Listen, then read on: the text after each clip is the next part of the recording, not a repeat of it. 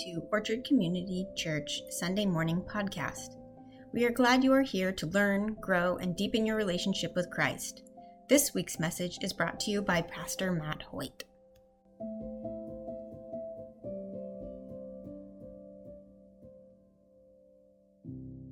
Author Dan Millman tells this story. He writes Many years ago, when I was a volunteer at Stanford Hospital, I got to know a little girl named Liza who was suffering from a rare and serious disease. Her only chance of recovery appeared to be a blood transfusion from her five year old brother, who had miraculously survived the same disease and had developed the antibodies needed to combat the illness. The doctor explained the situation to her little brother and asked if he would be willing to give his blood to his sister. I saw him hesitate for only a moment before taking a deep breath and saying, Yes, I will do it if it will save Liza. Well, as the transfusion progressed, the little boy smiled as we all did, seeing the color return to his sister's cheeks. Then, however, his face grew pale and the smile faded. And he looked up at the doctor and he asked with a trembling voice, Will I start to die right away? Because it seems that the little boy had misunderstood the doctor and he thought that he had given all of his blood to his sister and that after the transfusion he would die. And yet, knowing that, this little boy had been willing to make the ultimate sacrifice for his sister. And this story reminds us of how wonderful, how amazing sacrifices made on behalf of another can be at times in this life. The greatest of which, of course, is to lay down your own life for another, the shedding of your blood for them.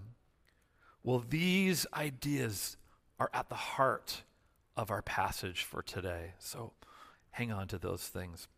Today, we're going to be continuing through our series on the book of Hebrews called He is Greater Than All. And as we've talked about week in and week out, if you were to take a poll and to ask people what's the greatest thing in this life, you'd get a million answers. But the book of Hebrews has just one that Jesus is greater than all. And as we've walked through this book, we've seen that theme again and again that Jesus is greater than the prophets, that Jesus is greater than the angels, that Jesus is greater than Moses and Joshua and Abraham, and so many more things that the author has mentioned. Well, last week we saw that Jesus is a greater high priest, greater than all the human high priests who'd come before, that he serves in a greater temple under a greater covenant.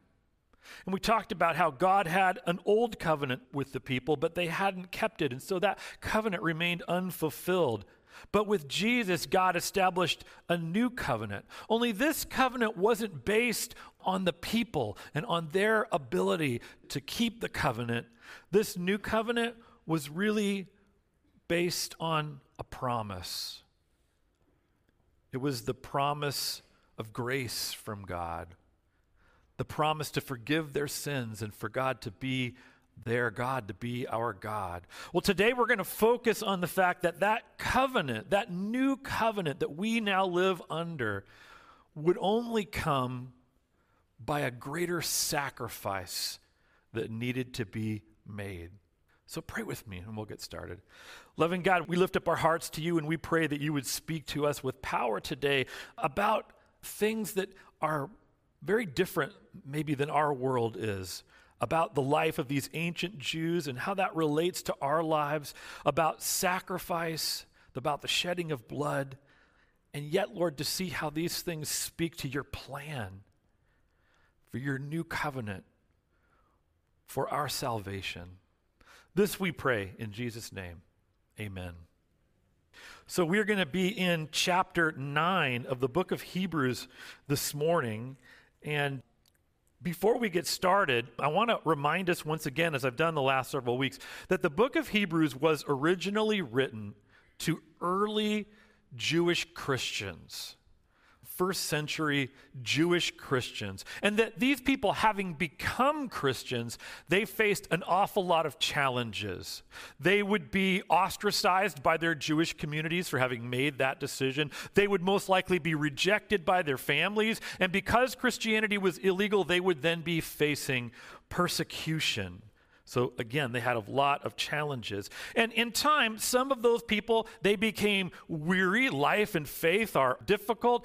They began to drift in their faith. And some of these early Jewish Christians began to think to themselves, maybe they would go back. Maybe it would be better to go back and to embrace Judaism. Go back to what was comfortable and safe. And as we know, some big and important parts of, of Judaism were the priests and the temple and the sacrifices that they made there in the temple. And last week we talked about how it may even have been that some of these early Christians had friends who were still Jews, family who were still Jews, who had begun to talk with them and to pressure them and to ask them questions, saying things like this But you, now you're a Christian, you have no high priest. You have no temple. You're lost. Come back. Come back to the fold of Judaism.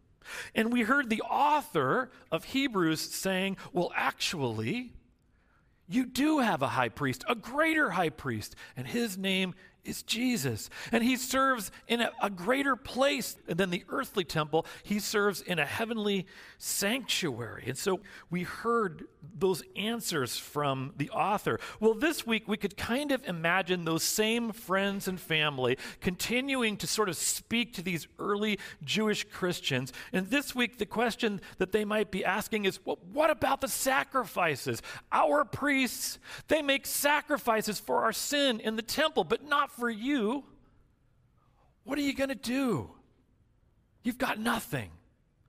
And so, in a way, as we look at this passage, we can see the author kind of responding to that concern, as well as continuing to give us an even more detailed picture of God's plan. And in some of these later chapters here in Hebrews, we can really see how the Old Testament and the New Testament fit together, how the things God did in the past lead up to the things that God was doing in the future. So, with that in mind, I want us to look at the first part of our passage for today. We're going to look at just the first 10 verses of Hebrews 9. And I want you to know that with these verses, the author is describing the inner workings of the Jewish temple under the Old Covenant that the Jews were still living under, and yet which had already begun to kind of fade. So the, the, author starts with the old here, and this is what it says.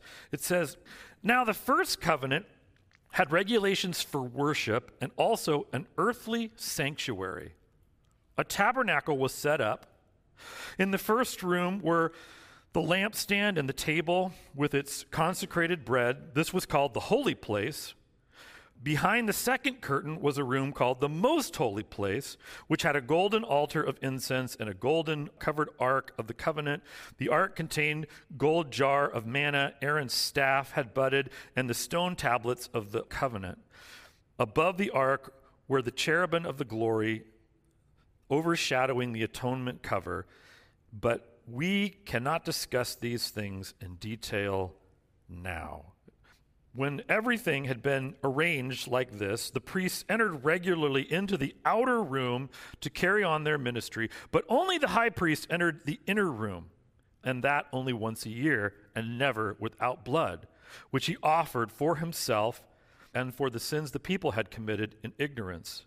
The Holy Spirit was showing by this that the way to the most holy place had not yet been disclosed as long as the first tabernacle was functioning. This is an illustration for the present time, indicating that the gifts of the sacrifice being offered were not able to clear the conscience of the worshiper. They are only a matter of food and drink and various ceremonial washings, external regulations applying until the time of the new order. So, again, the author gives us a picture of the inner workings of the Jewish temple that the Jews were under the old covenant that the Jews were still living under, but which is already really beginning to fade. And with verse 1, the author refers to that inner part of the temple as the sanctuary, actually, as an earthly sanctuary. And he calls it an earthly sanctuary because, as we talked about last week, it's a copy. It's a copy of what's in heaven, it's a foreshadow of the better things that God is bringing to come. We're going to look at the second half, and a lot of these things are going to correspond. So, this is just a copy and a foreshadow. So, with verse 2, the author begins to describe the sanctuary and notes that it's also called the tabernacle. Tabernacle means tent, and it was called that because the very first one was a literal tent when they were wandering in the wilderness. They had this tent that served as their sanctuary. And so, in describing the tabernacle, the author says, well, it had two rooms that were curtained off, and the first room was called the holy place. So, in the Jewish temple, you'd have all these courtyards and stone edifices, but this is the very center part. So, there's these two rooms, and the first one is the holy place, and it's got in it, it says a lampstand and a table, and it says that priests would enter in each each day to commune with God and to tend to things, and that once a week they would place a bread offering, 12 loaves of bread for the 12 tribes of Israel, afresh on that table every week. But then beyond the holy place, there was another room called the most holy place, or the Holy of Holies. And while the priests, verses 6 and 7 say that the priests, oh, actually, yeah, let me, I'm getting ahead of myself here, was the Holy, the Holy of Holies.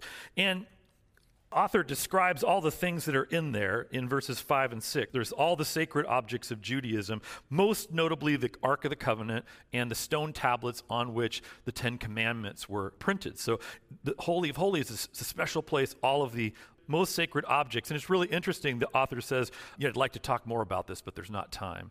A good preacher, right? You know, that's a sermon for another day.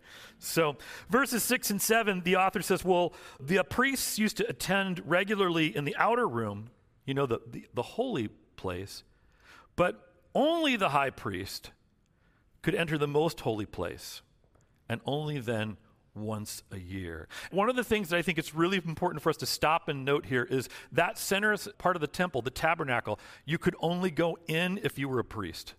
The people were not allowed in there. And then in the Holy of Holies, the priests weren't even allowed except for the high priest. And so, what you have is an earthly copy of something better in heaven and something that is inaccessible. The presence of God in this temple is inaccessible to the people only through the high priest. So when the high priest entered the most holy place, it was a very serious deal. And we need to understand that. When the high priest went in there once a year, they had to prescribe to every detail of the law and everything that they were to do was spelled out even what they were to wear was spelled out right down to their underpants i mean it was serious and if they got it wrong in there doing those duties god would strike them dead. And so you can imagine that when that day of atonement came and the high priest went in there, everybody kind of held their breath, hoping, I hope he comes out, you know and they would wait for him to emerge. Now, there's a, a fantastic kind of a, a, legend, and this legend is that they used to tie a rope onto the leg of the high priest in case he died in there, so they could drag him out because no one else was allowed to go in there. It really is a fantastic story, but it's probably not true. The reality is that it's not that rope is not mentioned in the scripture at all. It's not mentioned in any of the Jewish literature of that time. The first mention of it comes like a thousand years later in a Jewish book called the Zohar, which is not really a super reliable source. So it's a good story, but it's probably a myth. Although it does leap open the question if he did die in there, how would they get the body out? I, I, I don't know. You know, it kind of brings you back to maybe the rope is viable. So the author tells us that the high priest never entered the holy place without blood.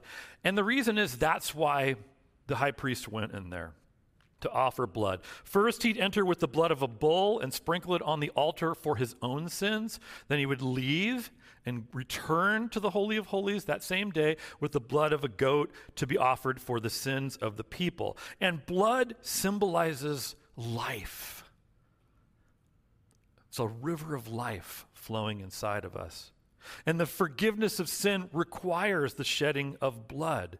And the shedding of blood symbolizes death because death is the punishment for sin. And we don't like to think of our sin as being that serious. But in the scripture, we find out that it It really is.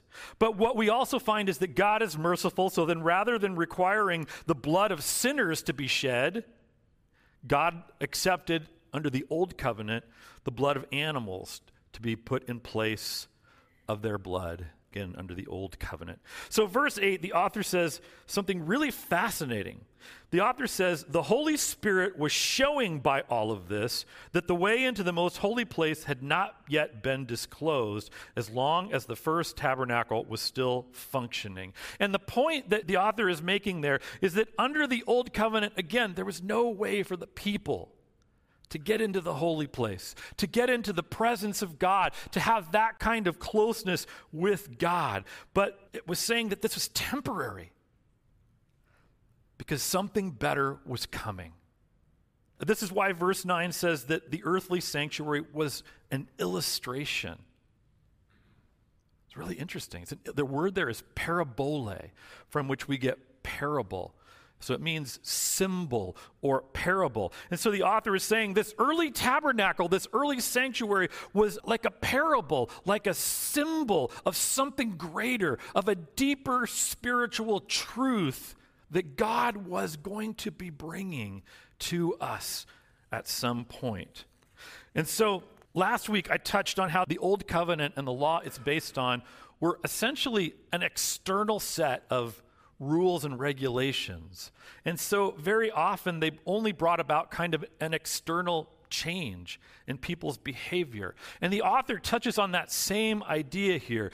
The author says that in the same way, here, the sacrifices that they offered in that earthly sanctuary covered their sins, but only externally, only ritually. But it says they were not able to clear the conscience of the worshiper. They worked on the outside, but they didn't really touch the inside. They didn't really transform the conscience of the heart. And the author goes on to say, well, this is basically true of all those ceremonial laws in verse 10 about eating and drinking and ceremonial washing. The author says these were external regulations applied until the time of the new order. They were things that needed to be done for a time until God's greater plan unfolded. They were rituals they were symbols of something greater to come. And you know, there's always a danger with rituals, there's always a danger with symbols. And the danger is that we will come to want the symbol, come to want the ritual more than the thing that the symbol and the ritual point to.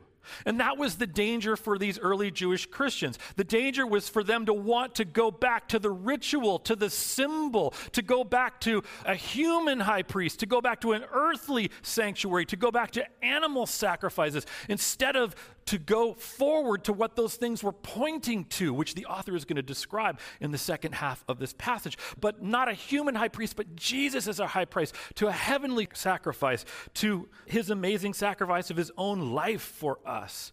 And you know that danger as it played out in their life, but that same danger can play out in our life too. Because there's always the danger that we too will come to love the symbols and the ritual more than the things that they point to. Because you could make the argument that the things that we do to be religious, to go to church and to read the Bible and pray and communion, that those in a way are our symbols, there are our rituals. And the thing is that we can come to a place where we want those things more than what they point to, where we want to just do those things in a way where they're becoming a nice feeling, non threatening kind of religion light, rather than taking a hold of the things that they point to, which is a deep relationship with God which challenges us and changes us and grows us. So we never want to make that same mistake of wanting the ritual, the tradition, the symbol more than the thing it's meant to point us toward. So, with that, let's take a look at the second half of this passage. He's talked about what was, now the author is going to be speaking about what is to come. So it says this it says, But when Christ came as high priest of the good things that are now already here, he went through the greater and more perfect tabernacle that is not made with human hands, that is to say, that is not part of this creation. He did not enter by means of the blood of goats and calves, but he entered the most holy place once and for all by his own blood, thus obtaining eternal redemption. The blood of the goats and the bulls and the ashes of the heifers sprinkled on those who were ceremonially unclean sanctified them so that they are outwardly clean. How much more then will the blood of Christ? who through the eternal Spirit offered himself unblemished to God, cleansing our consciences from acts that lead to death, so that we may serve the living God. For this reason, Christ is the mediator of the new covenant, that those who call may be promised eternal inheritance, now that he has died as a ransom to set them free from the sins committed under the first covenant. In the case of a will, it is necessary to prove the death of the one who made it, because a will is in force only when someone has died. It never has taken effect while the person who made it is living. This is why the first covenant was not put into effect without blood. When Moses had proclaimed every commandment of the law to all the people, he took the blood of calves together with water scarlet wool, and branches of hyssop, and he sprinkled the scroll and all the people. He said, This is the blood of the covenant which God has commanded you to keep. In this way, he sprinkled the blood both on the tabernacle and everything used in it. In fact, the law requires that nearly everything be cleansed with blood, and without the shedding of blood, there is no forgiveness. It was necessary then for the copies of the heavenly things to be purified with the sacrifices but the heavenly things themselves with better sacrifices than these. For Christ did not enter a sanctuary made with human hands that was only a copy of the true one. He entered heaven itself now to appear for us in God's presence. Nor did he enter heaven to offer himself again and again in the way the high priests enter the most holy place every year with blood that is not their own. Otherwise, Christ would have had to suffer many times since the creation of the world. But he has appeared once and for all at the culmination of the age to do away with sin by the sacrifice of himself. Just as people are destined to die once and after that to face judgment, so Christ was sacrificed once to take away the sins of many, and he will appear a second time, not to bear sin, but to bring salvation to those who are waiting for him. So, with verse 11, the author says that when Jesus came, it wasn't under the old covenant. He came as the high priest of the new covenant, which he refers to here as the good things that are already here because the old covenant's already fading and Jesus has already come. And so this, these new things are already here. And as our high priest, Jesus serves not in that earthly tabernacle, but it says here that he serves in the perfect tabernacle that is not made by human hands. Jesus serves in the heavenly tabernacle. The old one was an earthly tabernacle. With the new covenant comes the heavenly tabernacle. Jesus serves in the heavenly tabernacle because the old one was just a symbol of it. That old one pointed to the heavenly reality. It repointed to, to heaven, which God had made and God wants to bring us into. And here's the thing the door to heaven is now wide open because Jesus went into that heavenly tabernacle, went through it, and opened the door for us that we might come in. When he died on the cross, the curtain covering the most holy place was ripped open. Symbolic of the idea that heaven is open, that God is now available to us. The old temple was earthly, the new one is heavenly. The old temple was inaccessible. God was inaccessible. In the new one, God is accessible. And notice the imagery used in verse 12 to describe what Jesus did in the tabernacle. It's that imagery of the Day of Atonement, how once a year the high priest entered into the most holy place and sprinkled the blood of animals to make atonement. But it says here that Jesus entered, again, not the earthly tabernacle, but the heavenly one, and not with the blood of goats or bulls but with his own blood. And not again and again like they did, but just the one time to obtain eternal redemption for us. I'm going to come back to that word redemption. And what does the author say in verse 13 about the purifying effect that the sacrificial blood of the animals had? Well, it says it sanctified them so that they were outwardly clean. There's that lesser thing again. It's just an outward thing. And it meant that people's ritual defilement had been removed and they were made acceptable to God for a time. It kept them from being cut off, but it was temporary. In contrast to this, verse 14 says, How much more? How much more? And it's pointing to the surpassing greatness of Jesus' blood, the blood of the Son of God, who lived a sinless life and offered his unblemished life to God. How much more is his blood? It doesn't just cleanse us externally, it says it cleanses also our consciences. And that word conscience can also mean soul. It cleanses us, not just Jesus' sacrifice is so much better. It doesn't just make us ritually clean, it just doesn't clean up the outside, it cleans up the inside, the conscience, the soul of a person is touched and changed. The blood of the sacrifice of animals under the old covenant simply wasn't good enough. Only Jesus' blood is great enough to bring total forgiveness, to bring total cleansing both inside and out. And we need to be clear that no sin is too bad for Jesus to forgive and to cleanse. No sin that we could ever do is too great because Jesus' sacrifice and Jesus' blood are greater. And, and I've talked about how at this moment in so many sermons in people's heads, there's a yeah, but, yeah, but you don't know how bad, Pastor, the things that I've done are. It doesn't matter. No matter how great your sin is, Jesus' blood is greater. And if you don't believe that, your God is way too small. Because the God of the Old Testament and the God of the New Testament and the God we believe in here at Orchard is huge. And He's bigger than any sin that you could ever have. And He can dispatch with all of it through the blood of Jesus. Now, with verse 15, the author introduces a new idea. It's the image of this covenant as a kind of like a will. And it says, for this reason, meaning because Jesus has cleansed us with his blood, he is the mediator of this covenant. And as the mediator, Jesus sort of acts like the executor of the will, dispensing the inheritance of the will. And that's what it says. He gives everyone who comes under the covenant the promised eternal inheritance. And that's all the promises of God God's love and grace here and now, and the promise of heaven forever with him in the future.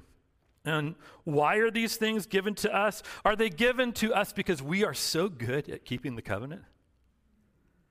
No. The old covenant was about what we needed to do, the new covenant is about what Jesus has done. And it says here, it says that we have these and things, we have these, this inheritance now that he has died as a ransom. That's why we inherit the new covenant because of what Jesus has done. And that word ransom there is also literally redemption. It's the same word that was mentioned back in verse 12. And a ransom is a price paid for a slave, it's a price paid for a prisoner or a person under a death sentence to secure their freedom. And that's what we are. We're like a slave or a prisoner under a death sentence. And Jesus pays the price for our freedom. That's who we are. And that's who Jesus is. But notice also that it's not just for those living now under the new covenant. It says that Jesus died to set us free from sins committed under the first covenant. So, how are all those people who lived before Jesus saved if they didn't know Jesus? Because if they had faith in God's promise, even if they didn't know what it was, they're saved because that promise was Jesus. So they believed in Jesus even though they didn't know they believed in Jesus. And so they are saved in the same way that we are through his blood. Now, verses 16 and 17 continue the image of the will, and they make the point that a will only takes effect after someone dies. And so in verses 18, that's the picture of the Old Testament as a will and the New Testament as a will. And so the author is kind of saying that the death is what brings it into being effectual. And under the Old Covenant, there was the death of animals for the sins of the people. Under the New Covenant, there's the death of Jesus for the sins of the people. Jesus' blood under the new covenant is that substitution. Then, with verse 19, the author gives us the history. Well, why is this? And he goes back to where the very first covenant was made with Exodus, in Exodus with Moses. And he points out that that covenant was ratified with blood, that they sprinkled it on the people, that they sprinkled it on the scrolls of the covenant, that they sprinkled it on all of the things in the tabernacle and used in, in the ceremonies to seal that covenant, to seal that promise in blood. How do we know that we have the promises of the New Testament? Because they are sealed in Jesus' blood. So, with verse 22, the author explains that the law required that nearly everything be covered in blood, because again, without blood, there is no forgiveness. The punishment for sin is death, and so atonement requires death and forgiveness requires blood. So, for this reason, verse 23 says the earthly tabernacle had to be purified, just as the heavenly one did. That Jesus, just as Moses sprinkled blood on the earthly tabernacle, Jesus in heaven does that in the spiritual tabernacle for us. Now, verses 23 and 4, the author reiterates a couple of points that Christ didn't enter a man made sanctuary that was only a copy, he entered the heavenly one. And now he appears for us in God's presence. He is there serving as our mediator and interceding for us, and that he did not offer again and again, like the high priest, making sacrifices. He made that sacrifice once and for all. And he adds in verse 26 that it wouldn't even really make sense for Jesus to offer sacrifices again and again because his sacrifice is his body, his life. You know, you can't sort of suffer and die repeatedly. You know, you just have the one offering of that great sacrifice to be given. And so, verse 27, the, the, author says that just like any man, Jesus was destined to die one time and face judgment. But the difference with Jesus is that he was righteous and that he didn't face judgment for himself, he faced it for us on our behalf. So, in this, we see the fulfillment, the completion. You know, what was before was temporary, what is now is completed and fulfilled. So, finally, in verse 28, authors um, closes reiterating about Christ's sacrificial work and how it took away the sins of the people. But he adds something that Jesus will appear a second time, not to bear sin, but to bring salvation for those who are waiting for him. And he's sort of playing off the idea that on the Day of Atonement, the, the high priest entered in two times. So Jesus has come once and his work will be completed when he returns a second time. And the second time it will not to be to bear sin because he's already done that. When he comes, it will be to bring salvation to us. Now, we already have salvation. If we die, we go directly to be with God. But it's only when Jesus returns that all of us together will enter into eternity, into that new phase of life with Jesus forever. And that's what it's talking about there. This passage, this chapter really, is about the idea of atonement, about the price being paid for our sin. And atonement is hard. It's a hard subject for us. The idea that animals had to be sacrificed and died is ugly and gross. The idea that, that in the new covenant, Jesus has to die for our sins is hard to deal with. And at times, atonement can feel very foreign to us, can feel kind of brutal, people dying in blood. And it can be hard for us to wrap our minds around how those concepts really touch our life and integrate into our life, and yet they do. They're really woven into the fabric of the design of this world. Pastor Will Anderson offers an illustration of how this is so. He writes this He says, Food demonstrates how every one of us benefits from a form of atonement, whether they acknowledge it or not. Everything we eat, whether plant or animal, was once alive. It had to be plucked from a tree, pulled from the earth, or slaughtered in order to sustain you. Every meal is a testament to the fact that other things must die if you are to live.